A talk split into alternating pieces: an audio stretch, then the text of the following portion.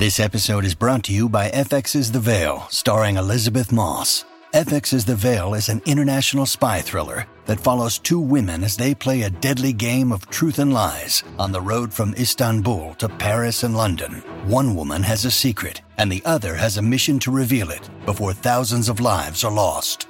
FX's The Veil, now streaming, only on Hulu. This episode is brought to you by Saks.com. At Saks.com, it's easy to find your new vibe. Dive into the Western trend with gold cowboy boots from Staud, or go full 90s throwback with platforms from Prada. You can shop for everything on your agenda, whether it's a breezy Zimmerman dress for a garden party or a bright Chloe blazer for brunch. Find inspiration for your new vibe every day at Saks.com. Look, Bumble knows you're exhausted by dating. All the must not take yourself too seriously and 6 1 since that matters. And what do I even say other than hey? well, that's why they're introducing an all new Bumble with exciting features to make compatibility easier, starting the chat better, and dating safer. They've changed, so you don't have to. Download the new Bumble now. Welcome to the New Books Network. Hello, welcome to New Books and Music, a channel on the New Books Network. My name is Kristen Turner. My guest today is Katie Rios, author of This is America Race, Gender, and Politics in America's Musical Landscape, published in 2021 by Lexington Books. Looking at an eclectic mix of different artists and cultural products from Laurie Anderson to Hamilton, Rios examines what she sees as a shared language of cultural and political critique. These artists take on problems of race and gender that have deep roots in American history, often by championing current social movements that have swept the nation, such as Me Too and Black Lives Matter. While a musicologist by training, Rios is concerned with more than the sonic signifiers of political dissent and resistance. She examines the significance of dance, visual art, and of the visual elements in music videos and special performances. Thank you for joining me today, Katie, and welcome to the podcast. Thank you for having me, Kristen, and for that very generous introduction. I appreciate it. well, I'm so excited to talk to you about this really fascinating book. And I'd like to start the interview just asking you how you came to this uh, particular topic. I just heard uh, a wonderful podcast interview with one of my friends, uh, Shannon Golden Perschbacher, who wrote uh, talking about her own book, Queer Country. And she put perfectly into words the experience that led me to start working on this book. And she said something along the lines of When a song is swirling around in my head, I feel like it's calling to me to do research and to look into it and to pay attention. And that is exactly what happened when This Is America was released for me because I heard the song. I heard the song actually before I saw the video. And I had friends, I had students, I speak to this in the introduction, but just eh, people who know that I uh, love and appreciate Childish Gambino's work. I'm a fan of the show Atlanta as well. Live near Atlanta. I love hip hop, uh, particularly Atlanta hip hop and trap styles. So I had a lot of people reaching out to me asking okay have you you've heard the song but have you seen the video? You need to see the video. And so i thought here i have not only in my own head this song that's calling to me but literally people in my life who are reaching out to me calling to me to to look into the song and to talk about it. And so that was something that was really powerful in terms of the signifiers that I was noticing in the video and how much I wanted to read about it and uh, that was that was a big motivator for me to to start my work. Well, perhaps that's a great place to start then. Um, uh, is talking about This Is America, which is, uh, I think, is one of only a couple um, works of art that you come back to in every single chapter. It seems like it's a real touchstone touchstone for you. So, why was that so powerful for you as kind of a central um, work in the in the um, book? part of the video's disturbing appeal is its juxtaposition of shocking violence amidst what is perceived to be jubilance. Uh, the video opens in a way that makes it seem as though it might be a happy song. And it's not until he turns his face to the audience again this concept of gaze or who is watching whom that is this thread throughout the book that you start to see that there are these distortions uh, that he appears to be in physical discomfort. And then of course about 45 seconds in the shocking violence the first act of shocking violence occurs and there were so many parallels to in some cases events that have actually happened uh, the shooting at, at, the church in charleston um, the violence that's captured that depicts uh, the experiences for many americans um, that i saw as touchstones for the other works that I was talking about. And in effect, even though he's turning his gaze to us in the video, we're, we're watching, we are watching him, but it is as though it's this very surreal experience of the audience being the ones, the, the audience being the, the group being watched. Like the action is called onto us about what possible next steps we might take given this horrific um, again juxt- juxtaposition of of joy amidst violence. And and the Jim all of the Jim Crow imagery from the way that he's you know like this caricature to the way he's distorting his his facial expressions to the way he's holding his body his stance is almost exactly like those 19th century depictions of Jim Crow. And as I know, I'm I'm veering off of the question a little bit, but uh, I think the Zip Coon character as well, the 19th century Zip Coon with the more fashionable, um, stylish, uh, chic version, still a caricature, but even in the way that he's dressed. And so I heard loud and clear uh, questions for us to consider in terms of what next steps we might take. And so that was such a grounding point for me in looking at all of the other examples where I saw similar depictions of America in a state of chaos. So that brings us to, I think, what I saw as one of the organizing frameworks or sort of um, maybe analytical terms that you use throughout this idea of encoded gestures in music.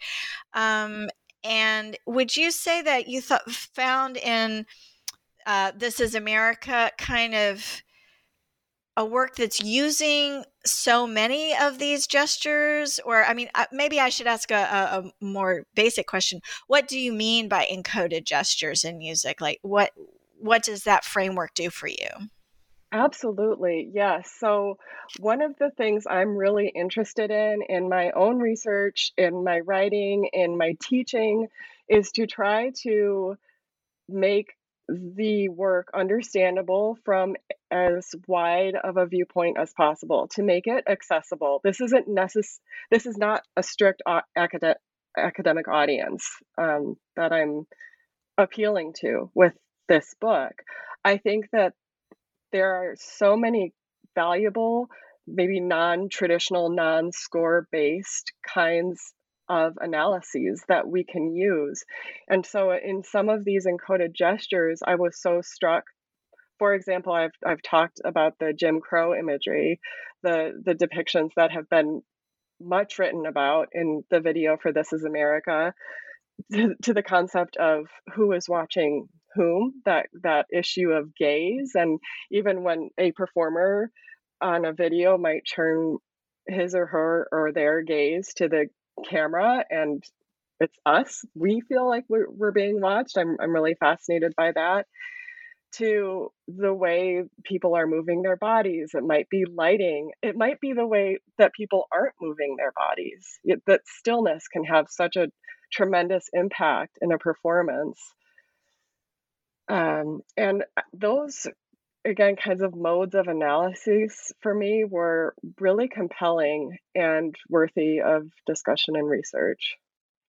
So one of the the maybe encoded gestures that you're talking about is this depiction of violence. Um, and I was really interested in what you had to say about um, one of the critiques that is often leveled against not just um, This Is America, but other other um, works that uh, expose the victimization of Black people and, and all, sort of people in all sorts of minoritized communities.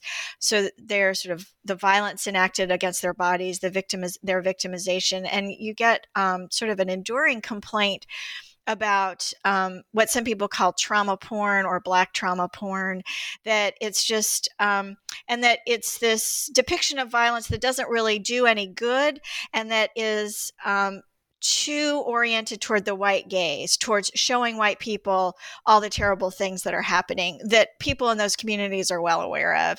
And I'd love to to have you talk a little bit about what your response is to that, because many of the works that you um, talk about are definitely could be open or have been opened to that you know people have made that critique of it or they could be even even if that is not something that a particular commentator has talked about Sure, absolutely. Thank you for that question. And I know this is a podcast, so people can't see our videos as I'm vigorously nodding in appreciation while you ask that question. Uh, I think uh, Tiffany Foster had a, a, blog post of Black Girl in Maine um, speaking exactly to this point and talking about the concept of, of this video as trauma porn and that. Uh, that basically white people had become obsessed with breaking down every little movement and uh, what's happening in the video and my entire book is as we've been discussing based on that premise. And so this is definitely something that i that made me negotiate imperfectly my own whiteness.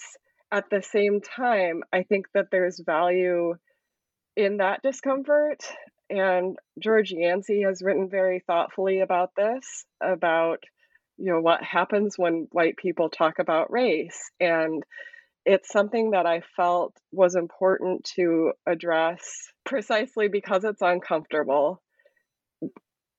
Childish Gambino is not trying to make a obviously, he's not trying to make us feel comfortable in this video.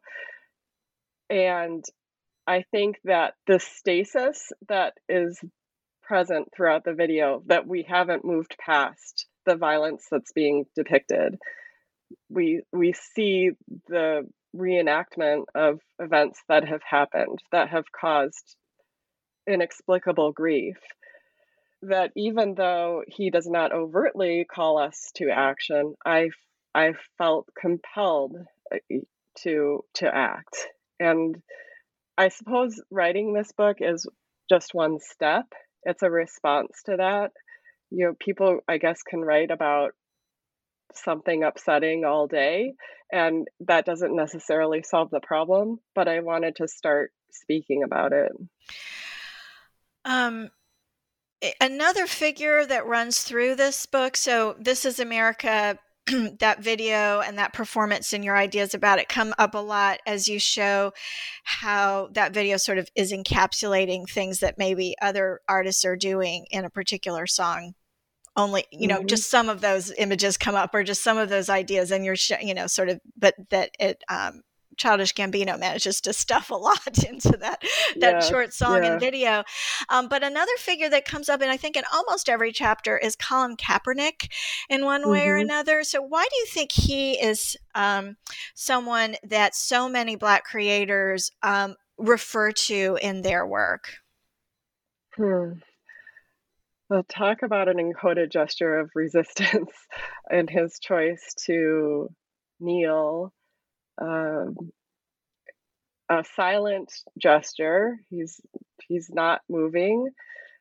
I'm thinking of the absence of. I mean, the, the so you move to kneel. That involves body movement, but then there was stillness and such such power in that statement. And there were so the people who opposed it, of course, said, Oh, and, and for that matter, Beyonce's 2016 formation performance at the Super Bowl that are that I talk about that said the football field is not the ideal place for a, a political platform that has no place there. And i i think i keep returning to it because it's actually the perfect place for such a platform because you have so many people who are seeing it and who are receiving that I don't want to call his act a performance. It's a it's an encoded act of resistance. Um, but to to see it and to receive it and the people who support it now all of a sudden you have millions more people who are aware of what happened because of the platform and so i think that is another important thread and why he his name does recur throughout the book and it just shows the power too of of the medium that we're not just talking about something that happened and people heard about it at a live event. There are, I don't know the the number, the exact number of people who saw it while it was aired on TV, but the the effect that it's had since has definitely been recurring, and I think that is reflected in my book as well. Um, you do have a you know we've we've so far I've asked you about the two figures that come throughout the book, but each mm-hmm. chapter mm-hmm. has um, sort of discrete case studies, perhaps, or examples, and they come like from case study, yeah, yeah. and it comes from a wide variety of places. You know, Laurie Anderson, who's more I I sort of think of her as more on the kind of high art, conceptual art stand, and then you've got then then you've got Hamilton, and you've got Beyonce and Rhiannon Giddens, and you know this is a wide variety of different artists. Um, uh, uh, so a lot of other hip hop figures. Eminem is another that comes to mind. How did you choose your examples? Mm-hmm. I I wanted to add, if I could just tag on to the last question that you had about the recurring themes that we talked about. I it strikes me that Laurie Anderson is also a recurring figure, even if I don't mention her by name. I try to if I'm if I'm citing her, but those questions about um, about what is pain, what is suffering, how do you tell a story, what questions do we ask, these kinds of existential questions. I felt like that was also a thread throughout the book. For the the tracks that I'm or the performances that I'm considering, to go back to the first question that you had, these are very much songs that have or performances that have been in my ear, uh, very much on my mind, very meaningful to me.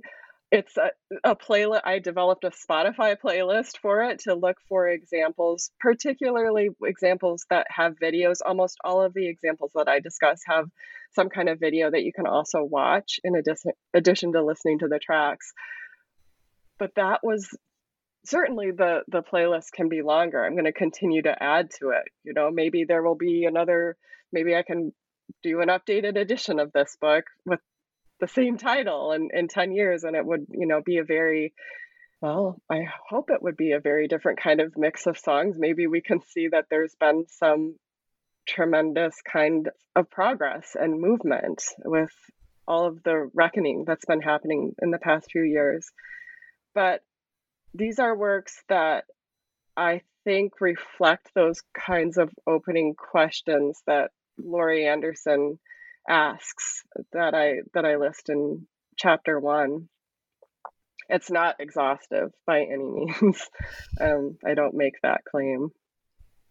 Well, let's talk about Laurie Anderson a little bit more because you're right. I should have added that as as those questions do recur. I did um, not mean to correct you. I just no, had no, thought no. it. I didn't take it as a correction. It's just, yeah. um, I, uh, I, I think that's a really good point. And and actually, um, I think of all of your examples, that's probably the one that um, the largest number of readers or listeners to this podcast might they might not be as familiar with Laurie Anderson, or or if they know her name, perhaps not familiar with um, the uh, art. Uh, um, installation that she organized called One Year yeah. of Resistance. And I was yeah. wondering if you could tell us a little bit about One Year of Resistance and Laurie Anderson and sort of how you you are um, analyzing her in in this book.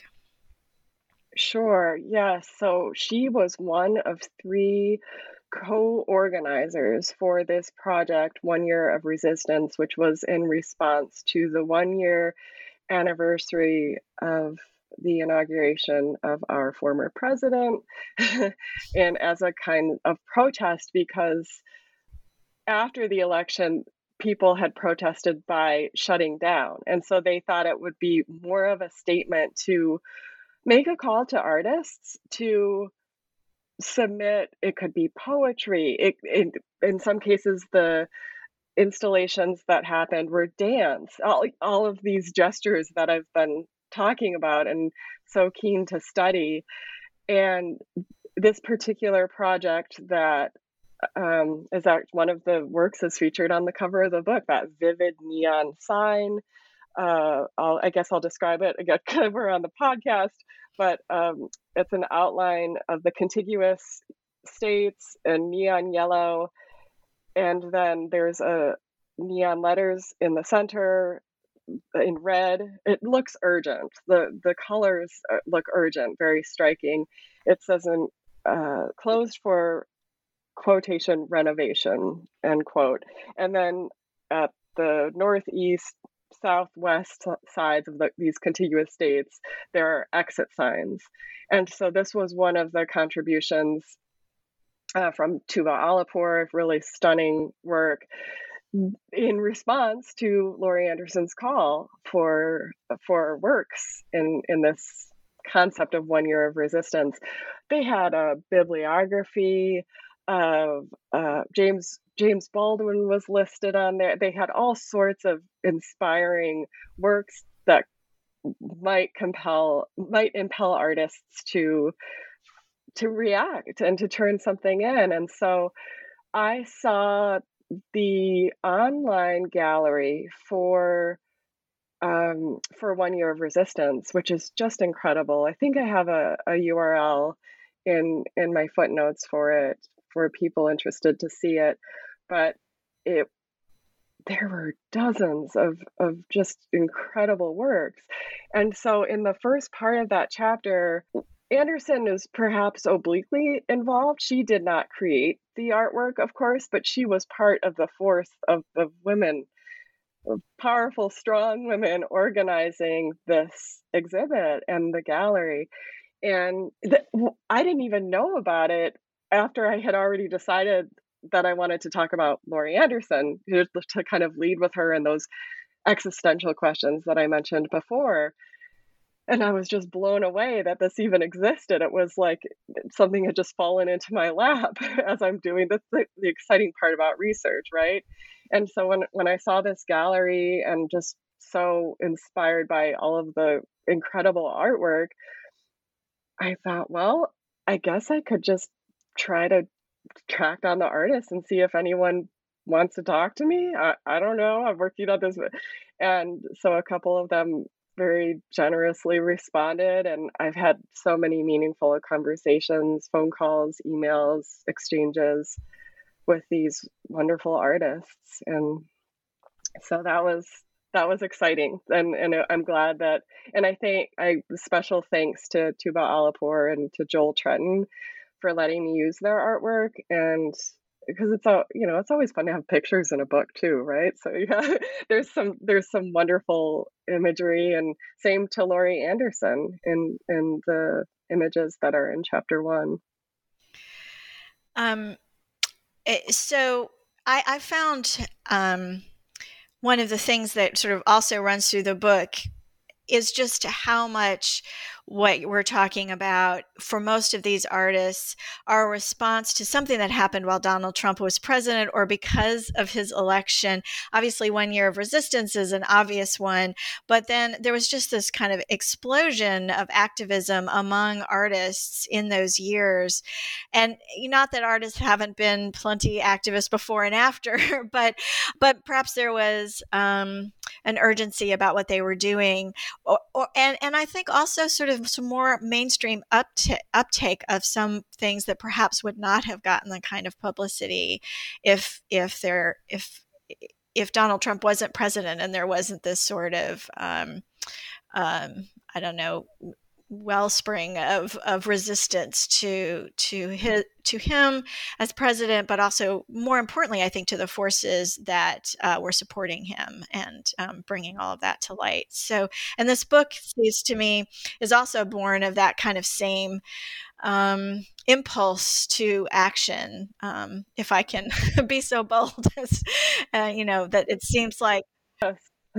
that you know that that seems part of that it felt like an emergency. I wanted the cover to represent a state of emergency. And so I was so grateful to Tuba when she gave me permission to use the image.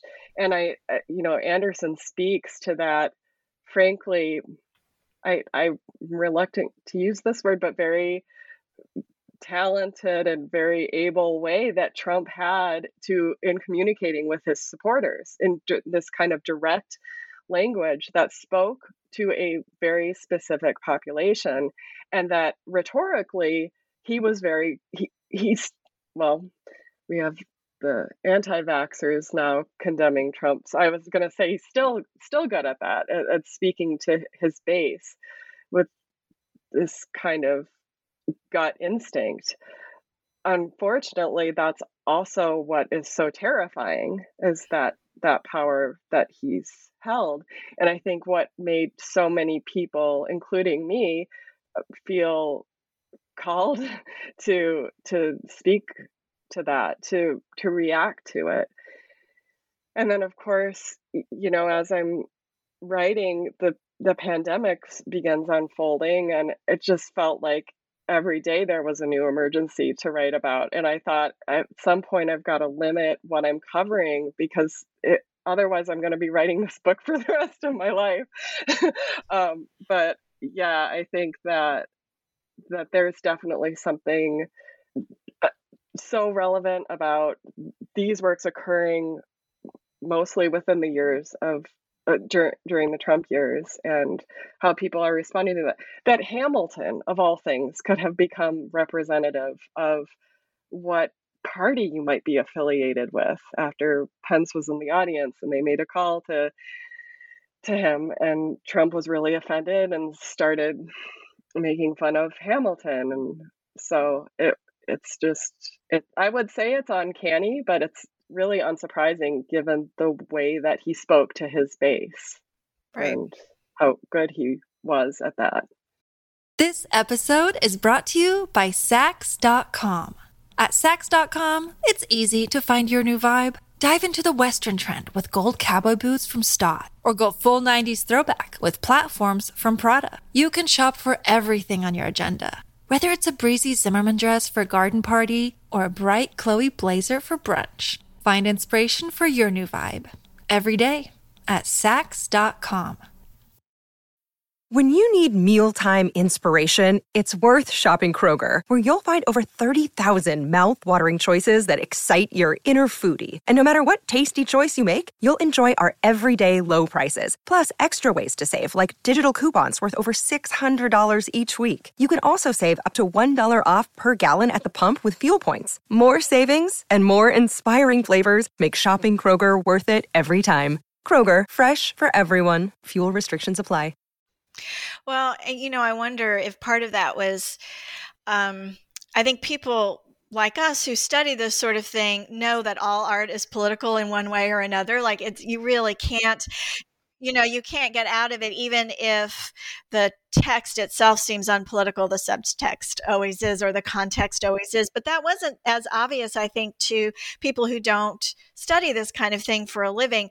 And, um, you know, the idea of, of art being so politicized is was really um, I, I think one that people had not noticed or had forgotten about in sort of the year in, in sort of the, the sort of several decades where people were able were were making a big distinction between politics and other parts of their lives which does not happen anymore and i think that trump did not that it wasn't our, not that we didn't already live in a politically polarized world but i think the trump presidency uh, really drove home to everyone that anything you know that everything is politicized and and that and hamilton i think is a good example of that and i'd love to talk a little bit more about uh, hamilton now because that is the work that ended yes well who couldn't right um, it's the work that you know it's the last thing that you consider and one of the things about Hamilton prior to this, uh,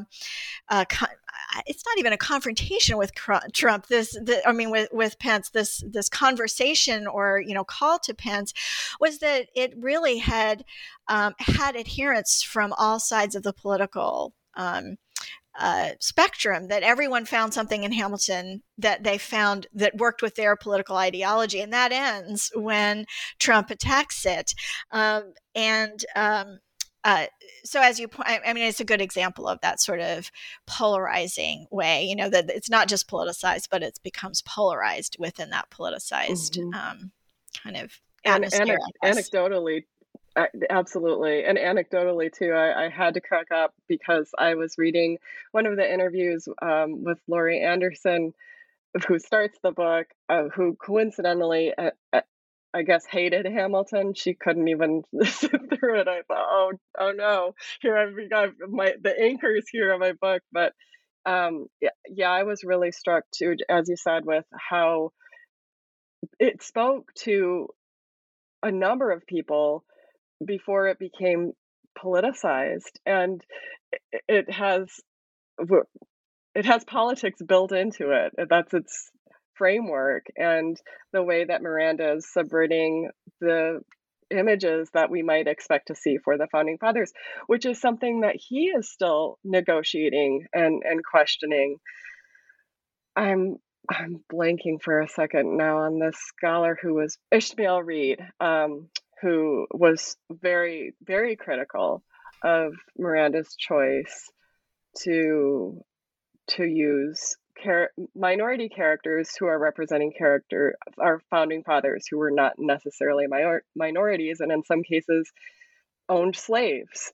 And um, so he uh, he he was very critical of that. And and I think Miranda continues to to respond to some of the critiques that have happened um, not surprisingly in a very thoughtful engaging way I think these are, again, just going back to this idea of works acquiring additional meaning upon repeated listening or repeated viewings, that this is something that's possible for the creators too.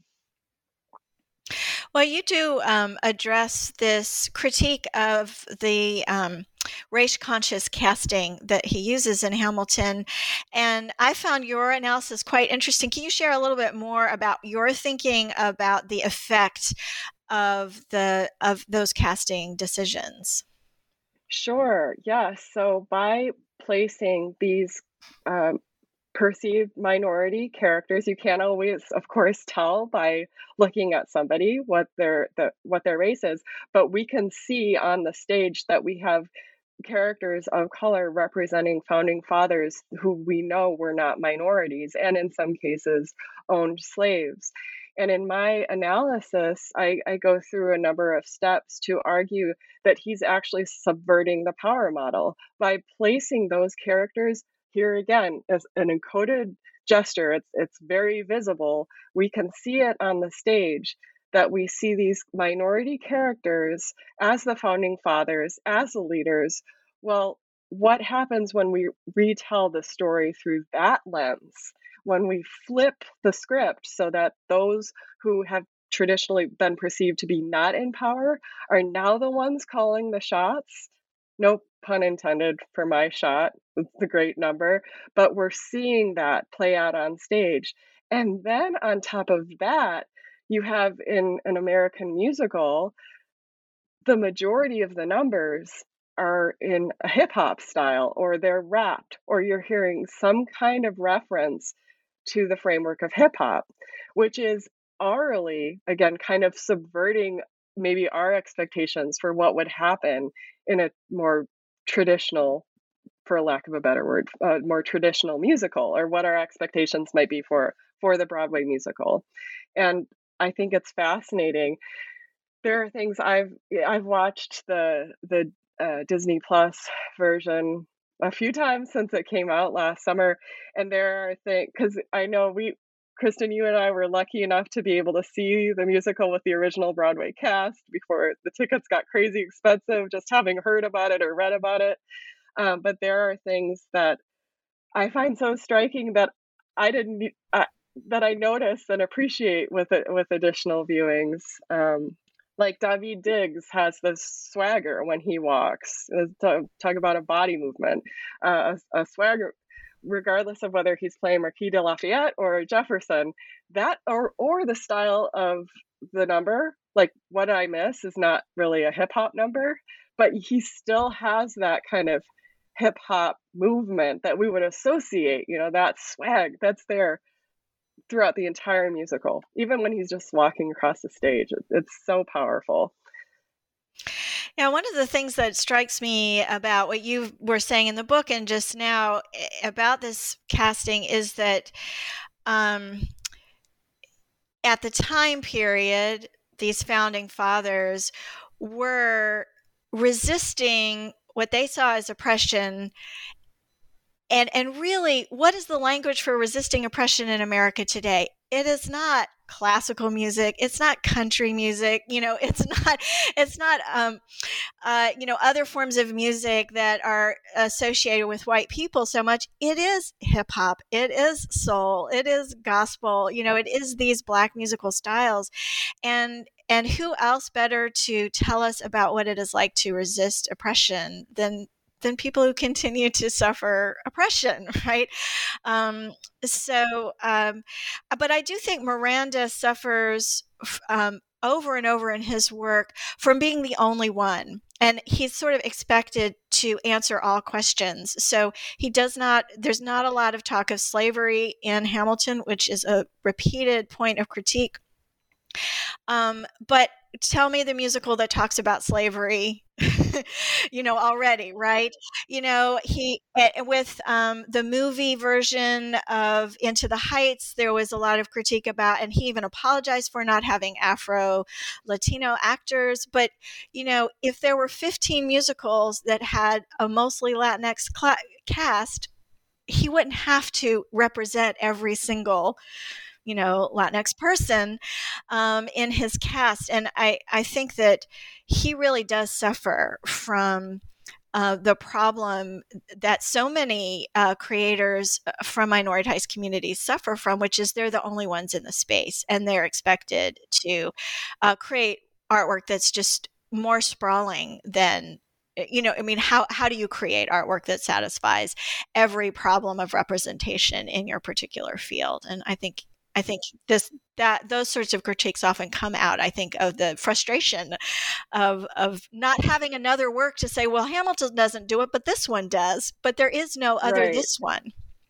Right. Yeah. And I think this is something that you you and I even sat down and talked about when we were looking at this a few years ago at, uh, an academic conference is would would people have been talking as much if say we had a in Hamilton a cast of all white women or something representing the founding fathers. Would it have been the force? Would people have have reacted in the way that this that they have to the potentially controversial aspects of it? There's i don't think there's any one right way of casting. I would never claim that.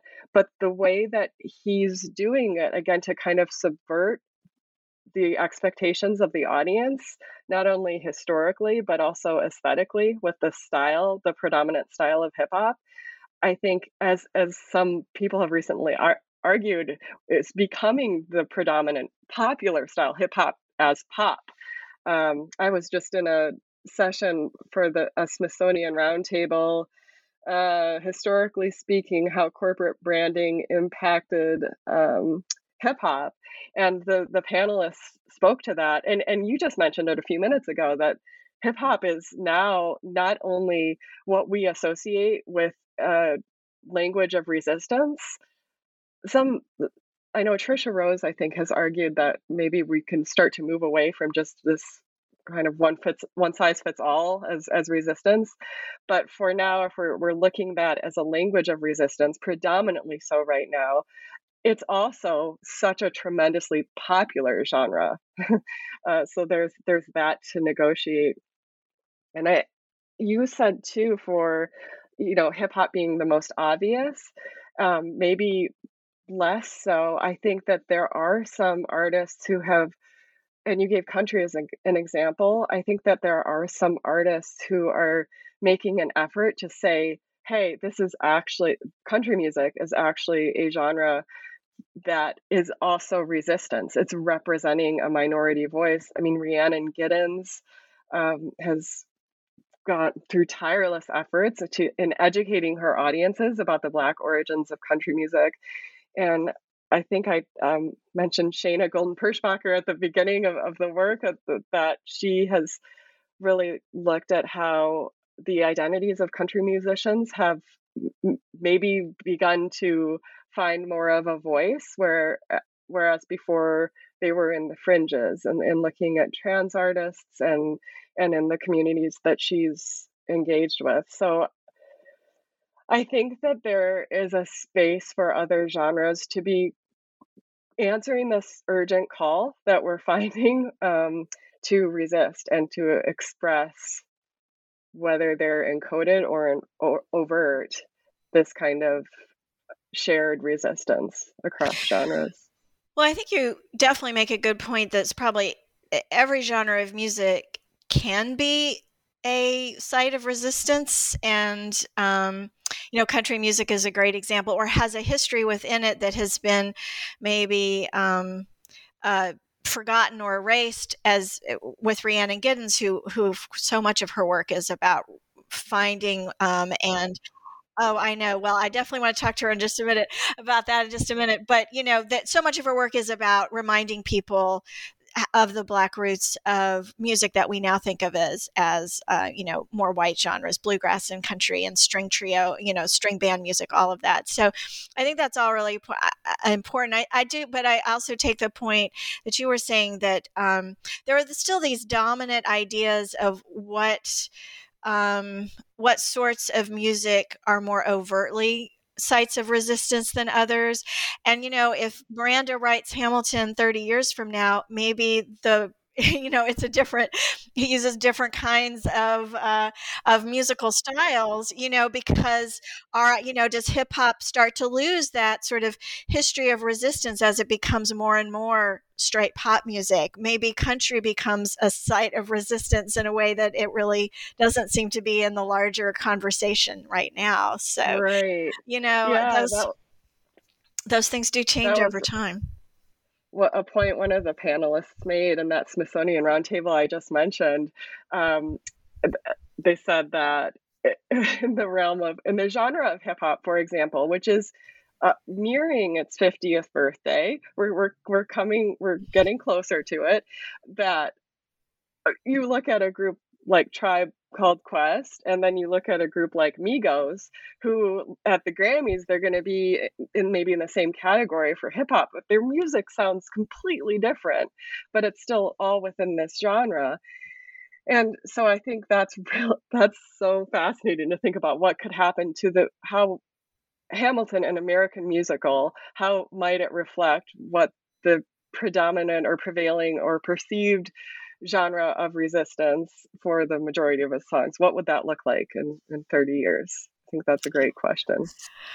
well, let's definitely talk about Rhiannon Giddens, who I would say okay. is my favorite uh, person my personal favorite singer right now has been for years she grew up in greensboro where i grew up in greensboro north carolina too so I, I totally feel like this weird kinship with her because of that. so, um, but anyway, um, you specifically talk about two of her songs which are inspired by her research into the experience of enslaved people and enslaved women, um, particularly. I think perhaps more than any other artist I can think of, she is able to um, convert what is a real scholar's interest in history to into music that um, that's grounded in that without being weirdly academic or or off-putting in you know in in some way um, I, I, just it's such a talent to be able to do that. I can't think of anyone else who, who can do it the way she does.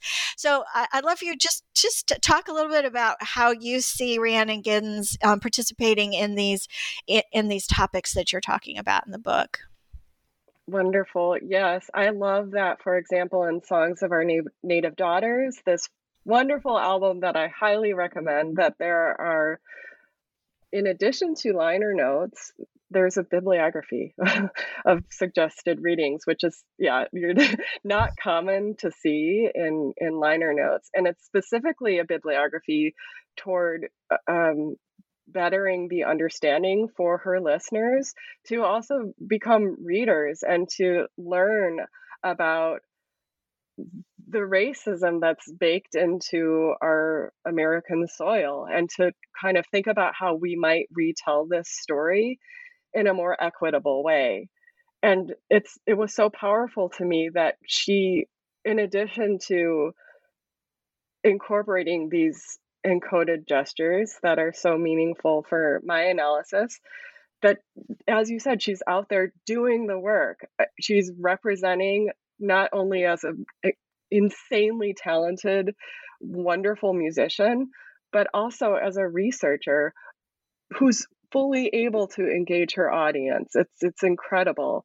And so i'm intrigued and in awe of that ability for her the other thing that is so striking to me um, in these works that I've discussed, and and in her other works, is this kind of intersectionality that's there. You know, she she's a black woman, and as I talk about in chapter two, black women and girls so much are at that intersection of racism, of classism, of sexism. And so it's something that she can speak directly to and I want I want to hear everything that she has to say. I I want to hear everything that she has to sing about it. And that that goes back to earlier in our discussion with the reaction to the the critiques of white people being fascinated by the This Is America video as kind of trauma porn. And I responded that part of this book, part of this reflection, and thinking about individual experiences like the one Giddens is educating her audiences about, is to sit with my own whiteness and to think about my own racism that I you know it's not it's not about this the work of saying i'm not a racist. It's about saying i'm anti-racist and yet i have benefited from a society that has privileged me. And so i want to sit back and and foreground other voices such as hers and i think she does it so powerfully and so beautifully well, I actually I think her two songs, which I've never seen critiqued as trauma porn, could actually come under that oh, critique. weren't. I, I, eh, I, was talking about "This Is America." For oh, sorry oh, if that was no, confusing. no, no. But yeah. but what I no, I understood that. No, what I was going to say though is mm-hmm. I think that she, I think people could say that about it because when she sings about the heartbreak and the Eh, eh, she's so empathetic about the enslaved people that she's singing about and she really at the purchaser's option which is one of the songs that you talk about she takes on the persona of an enslaved woman. And i think that i think those songs are a great a great sort of not that every example of what people have been calling black trauma porn is, is comes under this but i think for her songs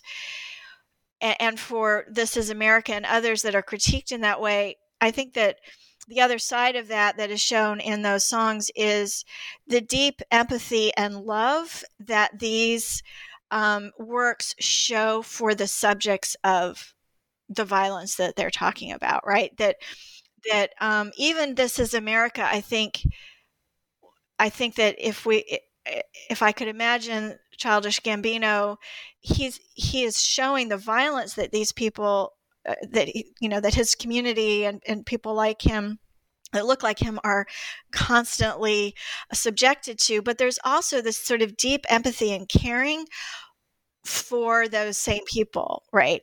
And I really see that in Rhiannon Giddens's work so much that she she does make me also as a white woman empathize and understand the um, the experience of enslavement in a way that nothing else helps me understand. But it's coming from a place of real love for those people that she is embodying and that she is singing about and maybe even for and and i and i think that that is um it, that's not trauma porn to me right and it's not just for not just for white people and for the that's education right. of white people i think um, yeah um, I, I really like that parallel be- between the two videos and uh, interpreting receiving the the, the more positive aspects of the of the effect of this is america of the video for it. And it, it occurs to me that they the videos start and we see someone seated uh, solitary in, in the beginning. There's a I, I'm I'm processing it right now, but I, I think that there's something very intimate about that setting that also invite that invites the listener, the audience, to engage, to react in a positive way. I agree with you that I think it's much more obvious and at the purchaser at the purchaser's option because you have these wonderful animated graphics in kind of an arc above her, almost in a sense of flight or of triumph. Uh, that there's this kind of there's this kind of happiness that will be there regardless, this strength and perseverance that will be there that is displayed so beautifully. Well, as we wrap up, um, I want to ask you one final question. Actually, uh, sort of bouncing off of what you were talking about with this video for At the Purchaser's Option. Um, for a book written by a musicologist and you know at its center a lot about music you spend an enormous amount of time um, in analyzing and talking ab- about visual elements whether that's you know what the dance looks like or the elements of the uh, what a video looks like um, you know what a performance looks like. You talk about the beyonce performance of formation for instance and the costumes used in that.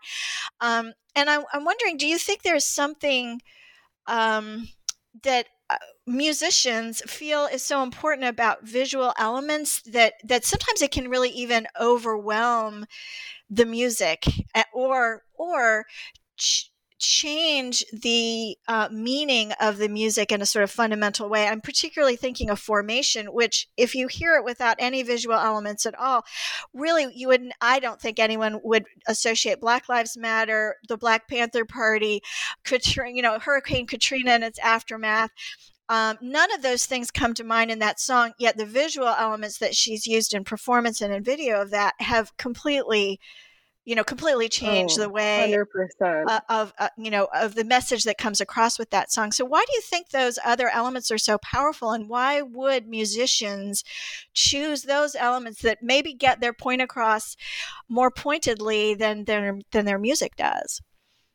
Yes i think they're so powerful because they add to the performance. They can add to the meaning they can heighten they can in some cases change as as you said if you just heard I, I happened to be I happened to hear formation before I saw the the video for it. Well, that's not true. No, I did see the Super Bowl performance. I didn't see her music video, which was uh, calculated re- released the day before her performance at the Super Bowl, and that is more overtly you can see more state there are protesters there's people doing graffiti there is a line of police officers in front of which a, black a young black boy is dancing and and the protesters are holding up hands up don't shoot signs and the police officers are the ones who end up raising their hands. And it's these kinds of things that i think are so powerfully adding to the music that we're hearing. And that i think we had this discussion before we started recording so i'm glad that you asked this question. Um, but i'm so fascinated by looking at these really non traditional modes of analysis where I'm not just saying, I'm not saying at all, all right, we're sitting down with a score and have we successfully navigated from tonic to dominant or in what interesting or unusual ways might that have happened uh, formally? How many sections is this, this song? Or, you know, if there's a musical detail that I thought was interesting in the song, I will refer to it. But by and large, this book is, I, I'm trying to, aim for a, as wide an audience as I can. I want it to be accessible. I think that there's so many different ways of receiving music that can be enhanced by the visual markers, by the kinds of uh, dancing, what we're seeing, the lighting, uh, distortion, things that we might hear that maybe it's a fuzzy bass line or maybe there's something that that is adding to maybe just the lyrics or the the music itself to kind of go beyond that. And particularly for popular music, that's the the work of the sociologist Nick Crossley really grounded my discussion because he makes such a powerful point that these kinds of gestures, these visual markers, these sonic clue cues that we might have, that they can actually raise consciousness. And I'm fascinated by that concept. And that is what made that mode of analysis so much so powerful for me where the you know what we were talking about before before we hit record where i had considered as one of uh, my methodologies to talk about performativity um, you know, and thinking about how something can change based on the way it is performed. And ling- this has linguistic origins. John Austin, I think in the 1940s, did did work on this, and then Judith Butler has done a lot um, in the, the music in the field of music. But that term just started to garner so much criticism, especially um, in the social justice movements that were came to the fore um, in, in the midst of the pandemic that's disproportionately d- affecting the lives of minorities. And so I steered away from that term. And I think that the the concept of you know these gestures raising consciousness that there's multivalence there's multiple meanings i think that actually works better for the range of types of music that i discuss in the book I mean, I'm biased, but that, that's I, it, I landed there because it it seemed to fit better the more I the more I did research and wrote. Well, this has been a wonderful conversation. Thank you so much for joining me today. And my name is Kristen Turner. This is New Books in Music. And I've been talking to Katie Rios about her book, This is America Race, Gender, and Politics in America's Musical Landscape, published in 2021 by Lexington Books. Thank you so much for joining me, Katie. This was really fun. I loved it. Thank you so much, Kristen, for having me. You are so welcome.